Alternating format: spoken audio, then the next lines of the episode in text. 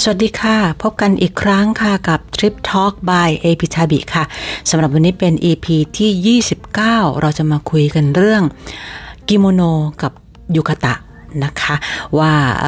มีความเป็นมายังไง มีลักษณะอย่างไรแตกต่างกันอย่างไรนะคะกิโมโนแปลตรงตัวก็แปลว่า เครื่องนุ่งห่มที่เอาไว้สวมใส่นะคะสำหรับกิโมโนของญี่ปุ่นเนี่ยเป็นเครื่องแต่งกายโบราณ เป็นชุดประจำชาติของญี่ปุ่นนะคะ การสวมใส่กิโมโนเนี่ยเป็นสามารถจะบอกได้ถึงอายุของผู้ใส่แตกต่างกันไปตามเพศนะคะ แล้วก็ความเป็นทางการของงานที่สวมใส่กิโมโนไปร่วมงาน แล้วก็ยังบอกถึงสถานภาพ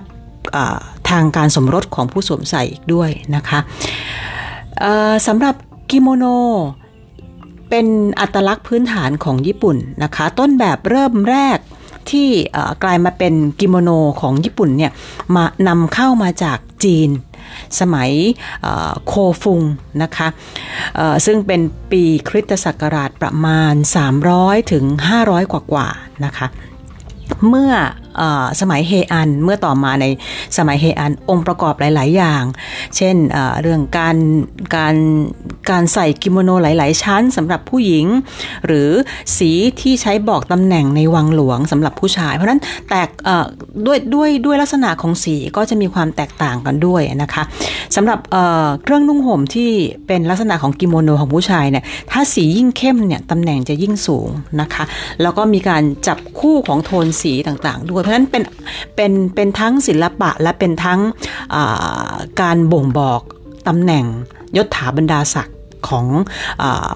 ชาวญี่ปุ่นในอดีตนะคะ นอกจากนี้กิโมนกิโมโนที่สวมใส่เนี่ยยังมีเป็นลักษณะของผันแปรตามฤดูกาลด้วยนะคะ ที่จะปรากฏให้เห็นตามลายของผ้าของกิโมโนนะคะ ต่อมาหลังจาก ยุคเฮอันผ่านมาถึงยุคเอโดะนะคะพอมาถึงเอโดะเนี่ยคือปีประมาณคริสตศักราช 1,600 กว่ากว่าเป็นต้นมาเนี่ยแขนเสื้อของกิโมโนเนี่ยถูกทำให้ยาวขึ้นนะคะ แล้วก็มีการพัฒนาโอบิหรือว่าตัวสายคาดเอวนะคะที่เป็น แผ่นปืดๆหนาๆตรงเอวเนี่ยนะคะที่ที่ที่ที่เอาไว้คาดตรงเอว แล้วก็มีการผูกเงื่อนปมที่สวยงามเนี่ยนะคะ จากเดิมเนี่ยไอการปุผูกปมเพราะว่าเพราะว่าเป็นเป็นผ้าหลายชั้นเพราะฉะนั้นจะต้องมีการผูกกันเนี่ยจากเดิมปมที่ผูกชุดต่างๆ ชุดแต่ละชั้นของกิโมโนเนี่ยซ่อนปมที่อยู่ข้างในเนี่ยกับกลายมาเป็นทำให้มันเป็นโอบิซึ่งมาผูกทับอยู่ภายนอกอเป็นแถบ เป็นผ้าแถบหนาๆนะคะแล้วก็มีความสวยงามนะคะ แล้วก็มีต้องใช้อุปกรณ์เฉพาะที่จะทำให้โอบิเนี่ยยึดอยู่กับที่ แล้วก็มีความสวยงามลงตัวนะคะ พอหลังจากยุคเอโดะเป็นต้นมาแล้วเนี่ยก็ลักษณะหรืออรูปทรงพื้นฐานของกิโมโนก็ก็ไม่ได้เปลี่ยนแปลงไปอีกแล้วนะคะ หยุดนิ่งอยู่แค่ตรงนั้นนะคะ พอสมัยที่เป็นกิโมโนที่ทำด้วยผ้าไหมราคาแพงเนี่ยแต่เดิมเนี่ยเป็นของที่จำกัดอยู่เพราะอยู่เฉพาะเป็นชนชั้นสูงเท่านั้น แต่ระยะหลังๆมาเนี่ยพอที่ชนชั้นพ่อค้าเริ่มเป็นเศรษฐีแล้วก็เริ่มมีมีมีฐานะมากขึ้น มีกำลังซื้อที่จะสามารถจะซื้อตัวกิโมโนแพงๆเข้ามาใส่ได้เนี่ย แต่ว่าการที่พ่อค้าจะมาแต่งกายเสมอชนชั้นสูงเนี่ยก็จะเป็นสิ่งที่ไม่ไม่ไม่พึงประสงค์นัก รัฐบาลก็เลยออกกฎเกี่ยวกับเรื่องการสวมใส่กิโมโน บางชนิดให้ให้ให้มีการห้ามกิโมโนบางประเภทไม่ให้ไม่ให้พ่อค้าหรือว่าเป็นเศรษฐีใหม่นะใส่ได้นะคะ เพราะฉะนั้นทาง เมื่อเมื่อเมื่อถูกห้ามสำหรับกิโมโนบางประเภทเนี่ยกลุ่มของชนชั้นสูงก็จึงได้มีการพลิกแพลงเทคนิคการย้อมแบบใหม่ขึ้นมา ก็เพื่อที่จะให้ไม่ไปซ้ำกับแบบของที่เป็นของชนชั้นสูงนะคะ ก็ทำเทคนิคขึ้นมาใหม่ เรียกว่าเทคนิคยูเซน นะคะ ซึ่งเป็นการสร้างลวดลายที่ทำให้เสื้อผ้ากิโมโน มีสีสันชีวิตชีวาทำให้ผ้าฝ้ายเองก็กลายเป็นผ้าที่นิยมใช้กันอย่างกว้างขวางในการผลิตหรือในการตัดเย็บกิโมโนนะคะ ซึ่งมีความสวยงามไม่แพ้กับผ้าไหมเดิมที่เป็นสำหรับบุคคลชั้นสูงเท่านั้นนะคะ ต่อมาเมื่อสมัยยุคเมจินะคะ ก็ประมาณคริสตศักราช 1,800 กว่าเป็นต้นมา ญี่ปุ่นได้เปิดประเทศให้กับ ตะวันตก หลังจากที่ปิดประเทศมาเป็นร้อยๆ ปีนะคะ ทีนี้พอหลังจากเปิดประเทศก็ก็เลี่ยงไม่ได้ที่จะทำให้เสื้อผ้าตะวันตกเนี่ยก็เข้ามาใน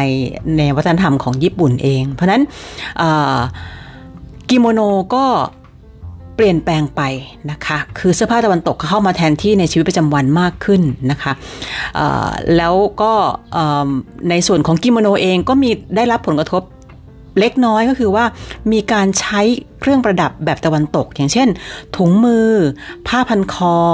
อหรือว่าจะเป็นตัวรองเท้านะคะที่จะมาเข้าในที่เป็นสไตล์ของตะวันตกเนี่ยเข้ามาเข้ามาผสมอยู่ในชุดในการแต่งกายชุดกิโมโนนะคะ หลังจากสมัยเมจิก็มาเป็นสมัยไทโชนะคะ ปีคริสตศักราช 1,900 กว่าๆเป็นต้นมา ก็มีการเปลี่ยนแปลงอีกครั้งหนึ่งคือมีการพัฒนาเทคนิคทำผ้าไหมย้อมนะคะซึ่งเรียกว่าเป็นเทคนิคแบบเมเซนนะคะแล้วก็นำนำผ้าไหมย้อมแบบนี้ ซึ่งทำให้ ตัวผ้าไหมมีราคาถูกลง แล้วก็มีความทนทานขึ้น แล้วก็มาใช้ผลิตมามามานำนำผ้าแบบนี้เข้ามาทำตัดตัดเย็บเป็นชุดกิโมโนนะคะผ้าแบบเมเซนเนี่ยมันก็มีจุดเด่นอยู่ที่ดีไซน์ที่สดใส ฉูดฉาดแบบที่ไม่เคยมีมาก่อนในประวัติศาสตร์ของการการนำผ้ามาทำเป็นชุดกิโมโนทำให้ตอบสนองความต้องการของอสังคมที่เริ่มใช้กิโมโนในในรูปแบบของมีการความมีชีวิตชีวา ความมีสีสันสดใส และราคาถูกลงในในช่วงที่เป็นวิกฤตการณ์ทางเศรษฐกิจนะคะ อถึงช่วงสมัยสงครามโลกครั้งที่สองเนี่ยการใส่กิโมโนในชีวิตประจำวันเนี่ยก็เริ่มน้อยลง เพราะว่าสงครามโลกครั้งที่สองเป็นช่วงที่ประเทศญี่ปุ่นประสบความลำบากนะคะ เนื่องจากเป็นวิกฤตเศรษฐกิจที่ตามมา แล้วก็ต้องมีการรัดเข็มขัดในทุกทุกแง่ทุกมุมนะคะนั้นกิโมโนเนี่ยเป็นเป็นเป็นเครื่องนุ่งห่มที่ใช้ผ้ามากมายนะคะ กิโมโนก็เลยถูกเก็บไว้ไม่ได้ไม่ได้ไม่ได้นำมาใช้ในชีวิตประจำวัน เนื่องจากว่ากลายเป็นของฟุ่มเฟือยไปนะคะกิโมโนก็ถูกเก็บเข้าไปหรือไม่ก็ถ้าลำบากมากๆเนี่ยก็อาจจะก็อาจจะต้องมีบางบางบางครอบครัวหรือบางชุมชนที่ต้องลำบากถึงกระทั่งการเอากิโมโนเนี่ยไปแลกเป็นอาหาร เอามาประทังชีวิตก็เลยทีเดียวนะคะ แล้วก็ประชาชนก็เริ่มมีความเป็นตะวันตกมากขึ้น เพราะฉะนั้นหลังจาก สงครามโลกครั้งที่สองเป็นต้นมาเนี่ยการการสวมใส่กิโมโนจึงจำกัดอยู่เฉพาะการที่เป็นเป็นเป็นงานเป็นงานพิธีอะไรต่างๆ ที่สำคัญนะคะจะไม่ได้อยู่ในชีวิตประจำวันแล้วนะคะไม่เหมือนสมัยก่อนแล้วสำหรับกิโมโนของญี่ปุ่นเองนะคะมีหลากหลายประเภทเขาเรียกเป็นประเภทก็ได้นะคะ เนื่องจากว่าประเภทต่างๆเนี่ยก็จะบ่งบอกทั้งไม่ว่าจะเป็นทั้ง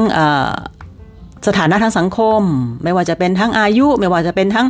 พิธีการที่จะเข้าไปร่วมงานนะคะประเภทของกิโมโนประเภทแรกสำหรับผู้หญิงเนี่ยจะเขาจะมีชื่อเรียกว่าฟูริโซเดะนะคะฟูริโซเดะเป็นกิโมโนที่เป็นทางการที่สุดสำหรับผู้หญิงสาวโสด นะคะ แล้วก็เป็นลักษณะพิเศษคือจะมีแขนเสื้อที่ยาวมาก แล้วก็ประดับลวดลายสีสดใสนะคะนิยมใส่ในงานเซจินชิกิ หรือว่าเป็นงานเป็นงานงานบรรลุนิติภาวะนะคะแล้วก็หรืองานแต่งงานโดยจะสวมทั้งตัวเจ้าสาวเอง แล้วก็ ญาติที่ยังไม่ได้แต่งงานก็คือสำหรับสาวโสดนะคะ ก็สีสันสวยงามแล้วก็แขนยาวฟูริโซเดะนะคะสำหรับแบบที่สองจะเป็นคุโรโทเมโซเดะนะคะ เป็นกิโมโนที่เป็นทางการที่สุดสำหรับผู้หญิงที่แต่งงานแล้วนะคะพื้นพื้น ลายพื้นของตัวกิโมโนเนี่ยจะเป็นพื้นสีดำลวดลายจะอยู่ตามชายผ้า แล้วก็จะมีแบบดวงตราหรือเป็นลายๆประมาณสักสามถึงห้าดวงเท่านั้นนะคะคุโรโทเมโซเดะมักจะสวมในงานที่เป็นทางการ อย่างเช่นงานแต่งงานนะคะจะสวมใส่โดยญาติทางฝ่ายเจ้าสาวนะคะที่จะเป็นคนสวมใส่คุโรโทเมโซเดะนะคะอีกประเภทหนึ่งของของกิโมโนก็คือโฮมงกิ นะคะ เป็นกิโมโนกึ่งทางการ โดดเด่นด้วยตำตำแหน่งของลวดลายที่จะพาดตั้งแต่ตรงด้านหลังของไหล่ขวาและแขนเสื้อนะคะแล้วก็ด้านหน้าของไหล่ซ้ายและแขนเสื้อแล้วก็พาดข้ามมานะคะ ซึ่งตัวลายเนี่ยก็จะปกติแล้วเนี่ยตัวลายนะคะจะด้านซ้ายเนี่ย จะอยู่สูงกว่าทางด้านขวานะคะ โดยปกติแล้วทางเพื่อนเจ้าสาวเนี่ยจะสวมโฮมงกิไปงานแต่งงานนะคะ ส่วนเจ้าสาวจะจะใส่ฟูริโซเดะนะคะแล้วก็เพื่อนเจ้าสาวก็จะใส่ตัวนี้นะคะ แล้วก็ชุดตัวนี้นะคะโฮมงกินะคะสามารถจะใส่ไปในงานเลี้ยงที่เป็นทางการได้ด้วยนะคะ ต่อไปเป็นประเภทโคมงค่ะ โคมงเป็นกิโมโนแบบไม่เป็นทางการนะคะปีลวดลายซ้ำๆกันทั้งชุดนะคะ เหมาะสำหรับการใส่ไปทำธุระประจำวันนะคะ เดินเล่นในเมืองหรือไปงานสังสรรค์เล็กๆน้อยๆที่มีความเป็นทางการน้อยน้อยน้อยมากนะคะ ก็ก็สำหรับเดินเล่นอะไรอย่างนี้โอเคนะคะ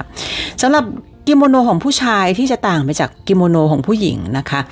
อ๋อของผู้ชายจะมีความเรียบง่ายกว่านะคะแขนเสื้อกิโมโนผู้ชายจะติดอยู่กับส่วนลำตัว เกือบทั้งหมด เว้นช่องไว้นิดเดียวตรงส่วนรักแร้นะคะเสื้อแต่ของผู้หญิงเนี่ยจะว่า การการมีช่องโหว่ของของกิโมโนผู้หญิงเนี่ยลึกมากส่วนใหญ่จะไม่ติดกับลำตัวของกิโมโนนะคะสังเกตดูว่าตรงช่วงแขนเนี่ยจะเป็นเป็นโหว่โหว่ใหญ่ ๆนะคะสำหรับผู้หญิงของผู้ชายจะจะเว้นแค่นิดเดียวส่วนช่วงรักแร้นะคะข้อแตกต่างที่เห็นชัดอีกอย่างหนึ่งก็คือว่าผ้าและสีที่ใช้กิโมโนโดยทั่วไปเนี่ยของผู้ชายจะมีสีเข้มไม่ค่อยโดดเด่นเช่นสีน้ำเงิน สีเขียวเข้ม สีน้ำตาลนะคะ แล้วก็ผ้าที่ใช้จะเป็นผ้าแบบ ผ้าแบบเนื้อด้านๆนะคะ ไม่แวววาวนะคะ แต่ถ้าเป็นกิโมโนที่ไม่เป็นทางการเนี่ยที่ไม่เป็นทางการนะคะของผู้ชายเนี่ยสีอาจจะสว่างขึ้นเล็กน้อยนะคะ เช่นม่วงอ่อนเขียวอ่อนฟ้าอ่อนนะคะกิโมโนแบบเป็นทางการที่สุดสำหรับผู้ชายคือสีดำล้วนแล้วก็มีตราประดับ มักจะสวม สวมพร้อมกับฮาโอริซึ่งเป็นซึ่งเป็นเสื้อคลุมกิโมโนอีกชั้นหนึ่งนะคะ แล้วก็ใส่ฮากามะฮากามะคือกางเกงกระโปรงนะคะ เป็นกางเกงที่ขาบานๆนะคะส่วนโอบิสำหรับผู้ชายเนี่ยจะค่อนข้างเล็กและแคบกว่าใช้ผูกเอว แล้วก็สีไม่โดดเด่นไม่เหมือนของผู้หญิง ของผู้หญิงโอบิจะใหญ่ ๆ แล้วก็เด่นๆ สวยๆ เข้ากับตัวกิโมโนหลักนะคะความแตกต่างอย่างที่5ก็คือตัวเกตะ แล้วก็หรือโซรินะคะ ซึ่งเป็นรองเท้าแตะญี่ปุ่นแบบโบราณสำหรับผู้ชายจะมีความเรียบง่ายไม่ต้องตกแต่งนะคะ เป็นสีพื้นๆนะคะ ของผู้หญิงก็จะสวยงามหน่อยก็จะมีการอาจจะสีสันสวยงามนะคะสำหรับเครื่องประดับที่สวมใส่พร้อมกับชุดกิโมโนนะคะอะอย่างแรกก็คือโอบิ โอบิเป็นสายคาดเอวนะคะก็เป็นมีหน้าที่ทั้งเป็นการที่เป็นสายรัดนะคะะสายที่รัดให้ชุดกิโมโนเนี่ยอยู่กับที่ให้แน่นนะคะ แล้วก็ยังเป็นเครื่องประดับด้วย เพราะว่าเนื่องจากการผูกและการลวดลายของโอบิเนี่ยก็จะสวยงามมากนะคะ โอบิไม่เป็นทางการจะมีลักษณะสั้นและแคบ ส่วนที่เป็นทางการเนี่ยจะกว้างและยาว แล้วก็ตกแต่งอย่างหรูหรานะคะ มีวิธีการผูกที่ต่างกันไปนะคะ ตาม ตามโอกาสตามอีเวนต์แล้วก็ตามความเป็นทางการของงานที่เข้าร่วมฮากามะก็คือกางเกงนะคะ กางเกงที่เป็นกางเกงกางเกงกระโปรงก็เป็นกระโปกางเกงขาบานนะคะใส่คู่กับกิโมโนฮากามะของผู้ชายเนี่ยจะทำจากผ้าลายทาง แต่ฮากามะของผู้หญิงจะเป็นสีพื้น นะคะ หรือไม่ก็ย้อมแบบไล่สี ปัจจุบันใช้ฮากามะในโอกาสต่างๆ เช่น พิธีจบการศึกษาชุดแต่งงานสำหรับผู้ชาย หรือว่าชุดที่ใส่ทั่วไปในการเล่นกีฬา ประจำตัวอย่างเช่นคิวโดคือการยิงธนูไอกิโดนะคะเคนโดนอกจากนี้ฮากามะยังเป็นส่วนหนึ่งของอคนที่ทำงานในสันเจ้านะคะก็คือมิโกะนะคะผู้หญิงที่ทำงานในสันเจ้า ก็จะใส่ฮากามะสีแดง แล้วก็กิโมโนคลุมสีขาวนะคะชิ้นต่อไปคือฮาโอริฮาโอริเป็นแจ็คเก็ตนะคะเป็นคล้ายแจ็คเก็ตเป็นเสื้อคลุมนะคะ ก็แล้วแต่ว่าจะเป็นแบบ แบบยาวหรือเป็นแบบสั้นนะคะ ก็ในในในฟังก์ชันหนึ่งของฮาโอริคือเพิ่มความอบอุ่นนะคะก็ถ้าเกิดว่ามันเป็นอากาศหนาวก็จะใส่ฮาอริเพิ่มนะคะส่วนรองเท้าคือเกตะหรือโซรินะคะก็มี 2 แบบคือเกตะจะเป็นเกียทำจากไม้นะคะยกสูงนะคะแล้วก็เดินเดินต๊อแตะต๊อแตะต๊อแตะเสียงดัง ๆนะคะ ส่วนโซริจะเป็นอรองเท้าแตะแบบหนีบ ที่เป็นพื้นต่ำอาจจะทำจากฟางข้าวหรือไม้เคลือบแลกเกอร์ หรือว่ายางหรือวัสดุสังเคราะห์อื่นๆนะคะทาบินะคะทาบิคือถุงเท้า ถุงเท้าที่แยกแค่ 2 ช่วงก็คือเป็นแยกนิ้วโป้งกับนิ้วที่เหลือเข้าด้วยกันนะคะไม่ได้แยกเป็นถุงเท้าเป็นไม่ได้เป็นแบบแต่ละนิ้วแต่ละนิ้วแล้วก็ไม่ได้รวมกันเป็นทุกนิ้วนะคะ แยกแค่เป็นแยกแค่ตัวนิ้วโป้งออกมาอีกหนึ่งนิ้วต่างหาก สำหรับยุกตะนะคะยุกตะจะมีความเป็นทางการน้อยลงกว่ากิโมโนเยอะนะคะ ซึ่งเดิมเนี่ยยุกตะเนี่ยใช้สำหรับเป็นการแค่เป็นชุดอาบน้ำนะคะ แต่ว่าหลังๆก็ไม่ใช่เฉพาะใช้เป็นชุดอาบน้ำแล้วใช้เป็นชุดที่ออกไปชมงานอีเวนต์ต่างๆ ก็ได้นะคะยุกตะเป็นเครื่องแต่งกายโบราณแบบไม่มีซับใน นะคะ เราจะเห็นได้เยอะมากที่สุด โดยทั่วไปจะทำจากผ้าฝ้ายผ้าลินิน หรือว่าเส้นใยธรรมชาติอื่น ๆ ที่ที่ที่เหมาะอย่างเช่น เส้นใยกันชงเป็นต้นนะคะสำหรับการใช้งานในฤดูร้อนนะคะใส่ได้ทุกเพศทุกวัยค่ะใช้ใช้ได้ในทุกโอกาสที่ไม่ใช่งานราชการ ไม่ใช่งานทางการนะคะ ถึงแม้ว่ายูกาตะจะได้รับความนิยมกว้างขวางในญี่ปุ่นในปัจจุบันแต่ว่าที่เป็น ประวัติความเป็นมาของยูกตะค่อนข้างจะใหม่นะคะใหม่กว่ากิโมโนเยอะค่ะแต่ว่าก็กิโมโนก็เป็นรากฐานของยูกตะ เพียงแต่ว่า simplify หรือทำให้มันลดลดขั้นตอนลดทอนความเป็นทางการ ลดทอนความความยุ่งยากนะคะทุกอย่างลงนะคะส่วนยูกตะได้รับความนิยมในสมัยเอโดะนะคะ อย่างแรกจากการที่พฤติกรรมการอาบน้ำที่เปลี่ยนแปลงไปนะคะ ส่วนอีก สาเหตุหนึ่งที่ได้รับความนิยมก็คือว่าเป็นเป็นกฎหมายที่ควบคุมฟุ่มเฟือยความหรูหรานะคะ ซึ่งช่วงก่อนหน้านั้นที่บอกว่าทางญี่ปุ่นประสบความลำบากหลังช่วงหลังสมัยสงครามโลกครั้งที่สองนะคะกิโมโนก็ถูกเก็บเข้าหิ้งไปนะคะ แล้วก็เนื่องจากเป็นของฟุ่มเฟือยนะคะแล้วก็นำมาใช้ตัวยูกาตะแทนยูกาตะที่เราเห็นปัจจุบันก็ถูกพัฒนามาจากกิโมโน ผ้าไหมชั้นเดียวนะคะ ปกติกิโมโนจะเป็นหลาย ๆ ชั้นนะคะยูกาตะเนี่ยจะไม่ได้มีซับในนะคะเดิมเนี่ยกิโมโนเอ่อยูกาตะเนี่ยเป็นเป็นกิโมโนชั้นเดียวที่ชนชั้นสูงเนี่ยใช้สวมใส่เวลาอาบน้ำนะคะอันนั้นเป็นที่มาของชื่อที่เป็นที่เรียกว่ายูกาตะนะคะพอหลังๆผู้คนก็เริ่มนิยมสวมผ้าฝ้ายและผ้าลินิน นะคะ ที่เป็นยูกาตะเนี่ยค่ะเป็นผ้าฝ้ายและผ้าลินินแทน เมื่อธรรมเนียมปฏิบัติเนี้ยกระจายไปถึงชนชั้นกลางและคนชั้นล่างเนี่ยผู้คน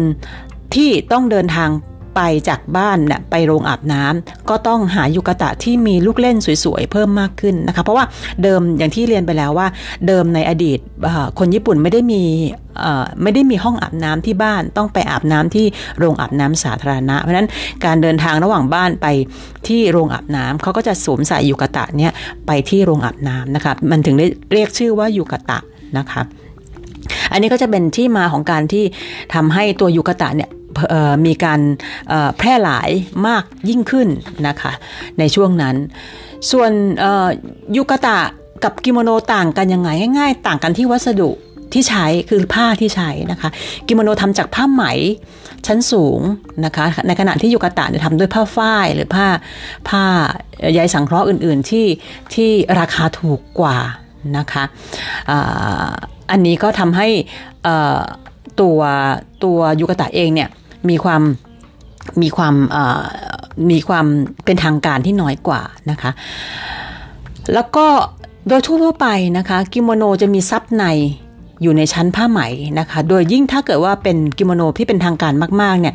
ผ้าจะเป็นหลาย ๆ ชั้น แต่ยูกาตะจะไม่มี เนื่องจากว่าเป็นเป็นเป็น เป็นเครื่องแต่งกายที่ใช้สำหรับการ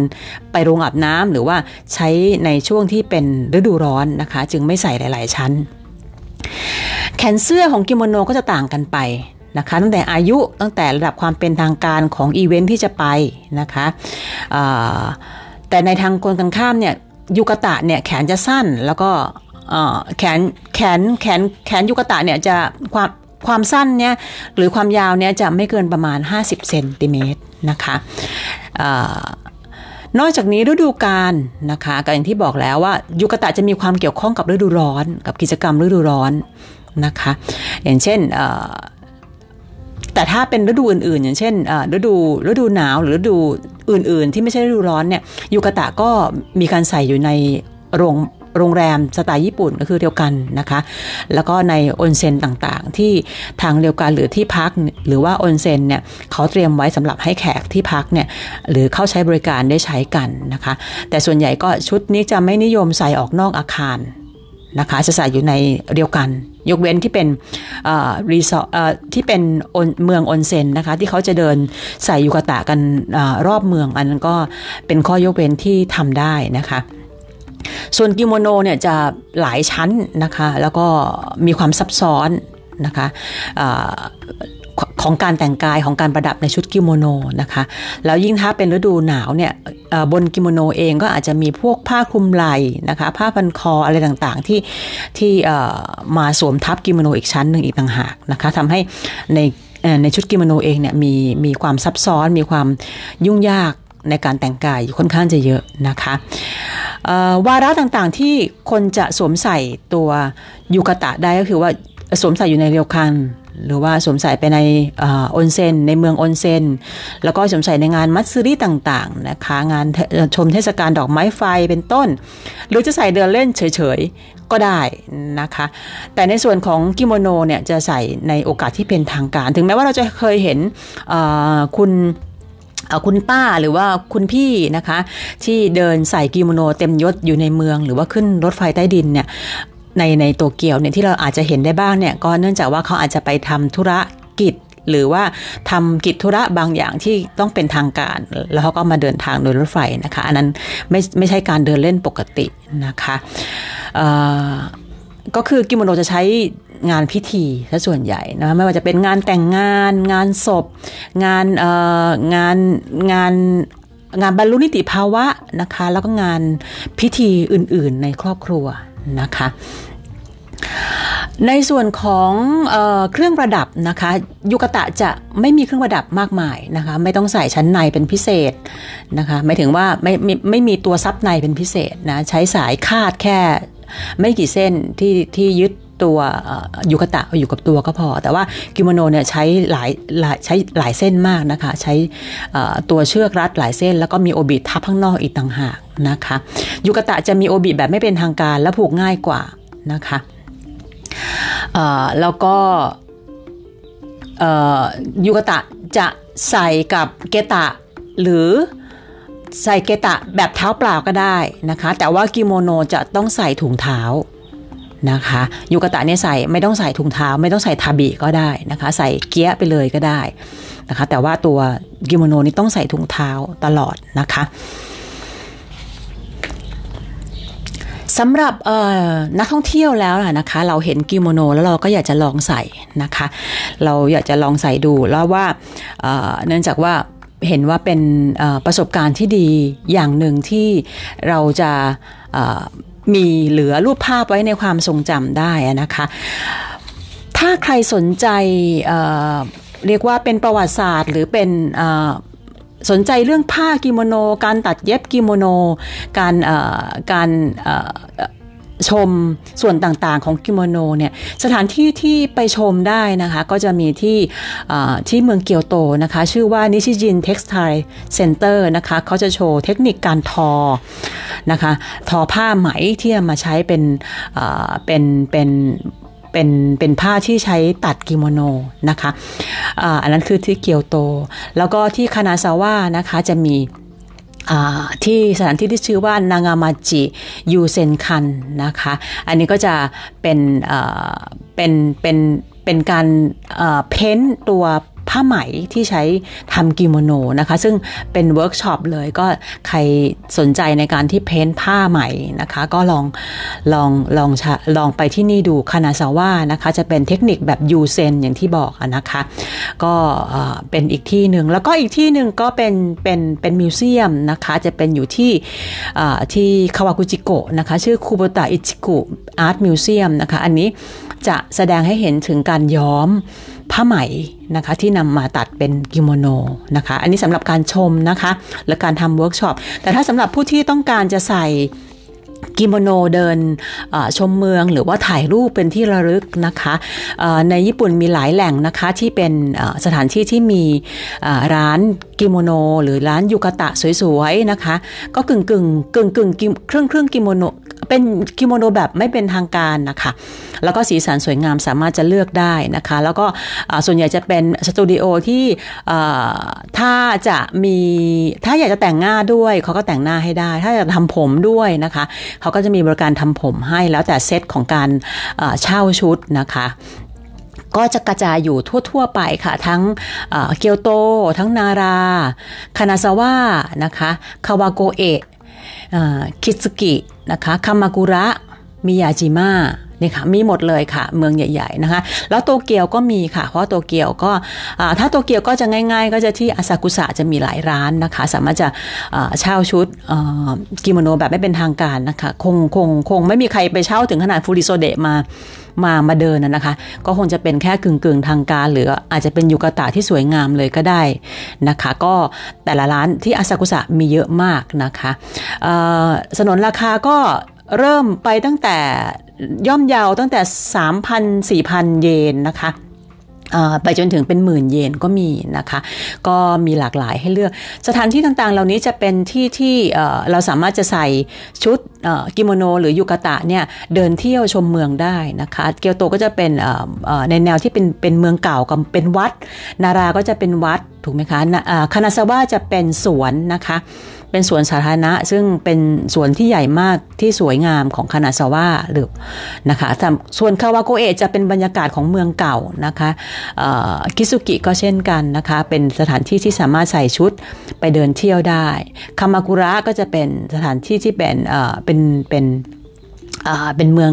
เมืองที่มีพระใหญ่นะคะมีอาจิมะก็จะเป็นศาลเจ้านะคะ แต่ละที่ก็แตกต่างกันไปแล้วแต่ว่าทริปเราจะไปลงที่เมืองไหน แล้วก็ลองประสบการณ์ในการแต่งชุดกิโมโนกึ่งเป็นทางการที่สวยงามนะคะ เลือกสีเลือกลายได้เลยค่ะตามใจชอบนะคะ ถ้าโตเกียวก็จะเป็นอาซากุสะนะคะ ตามเมืองต่างๆ เหล่านี้ลองเจาะดูในเว็บไซต์ของแต่ละเมืองนะคะเขาก็จะมี list ขึ้นมาว่าจะเป็นร้านไหนบ้างนะคะ แล้วก็แนะนำให้จองล่วงหน้านะคะ เพราะว่าเเวลาที่แต่งตัวเนี่ยเขาจะช่วยเราแต่งนะคะเราแต่งเองไม่เป็นนะคะ เราจะไม่สามารถจะแต่งได้ถูกอย่างเช่นมันจะมีธรรมเนียมของเขาว่า จะต้องทบซ้ายทบขวาจะต้องผูกยังไง ผมจะต้องเก็บยังไง แล้วก็กระเป๋าที่จะ เอามาถือคู่กันเนี่ยอันไหนถึงจะสวยงามกิฟติดผมอะไรอย่างเงี้ยนะคะสำหรับผู้หญิงสำหรับคุณผู้หญิงก็จะต้องมีรายละเอียดเล็กน้อยที่เราอาจจะแต่งเองไม่ได้นะคะ เขาจะมีเจ้าหน้าที่ประจำร้าน แล้วก็แต่ละร้านก็จะมีมีมีเจ้าหน้าที่ที่พูดภาษาอังกฤษได้ อยู่หลายร้าน ส่วนใหญ่จะพูดได้โดยเฉพาะอย่างยิ่งที่อาซากุสะพูดได้แน่นอนนะคะ ก็ต้องทำการจองล่วงหน้านะคะ ก็ติดต่อเว็บไซต์ของเขาแต่ละเจ้านะคะสำหรับวันนี้เป็นข้อมูลดีๆ จากซึนา ngu เจแปนและเจแปนไกด์ .com นะคะ ซึ่งเป็นที่มาของข้อมูลดีๆนะคะ แล้วก็ครั้งหน้า ทริปหน้านะคะ ถ้าอยากจะลิ้มลองอวัฒนธรรมการแต่งกายแบบพื้นเมืองของญี่ปุ่นนะคะ ครั้งหนึ่งในชีวิตเอาเก็บมาเป็นภาพถ่ายประจำทริปของเรานะคะสำหรับวันนี้ขอบคุณสำหรับการติดตามนะคะ ครั้งหน้าจะเจอกันเรื่องอะไรอีก โปรดติดตามตอนต่อไปค่ะสำหรับวันนี้ขอบคุณค่ะ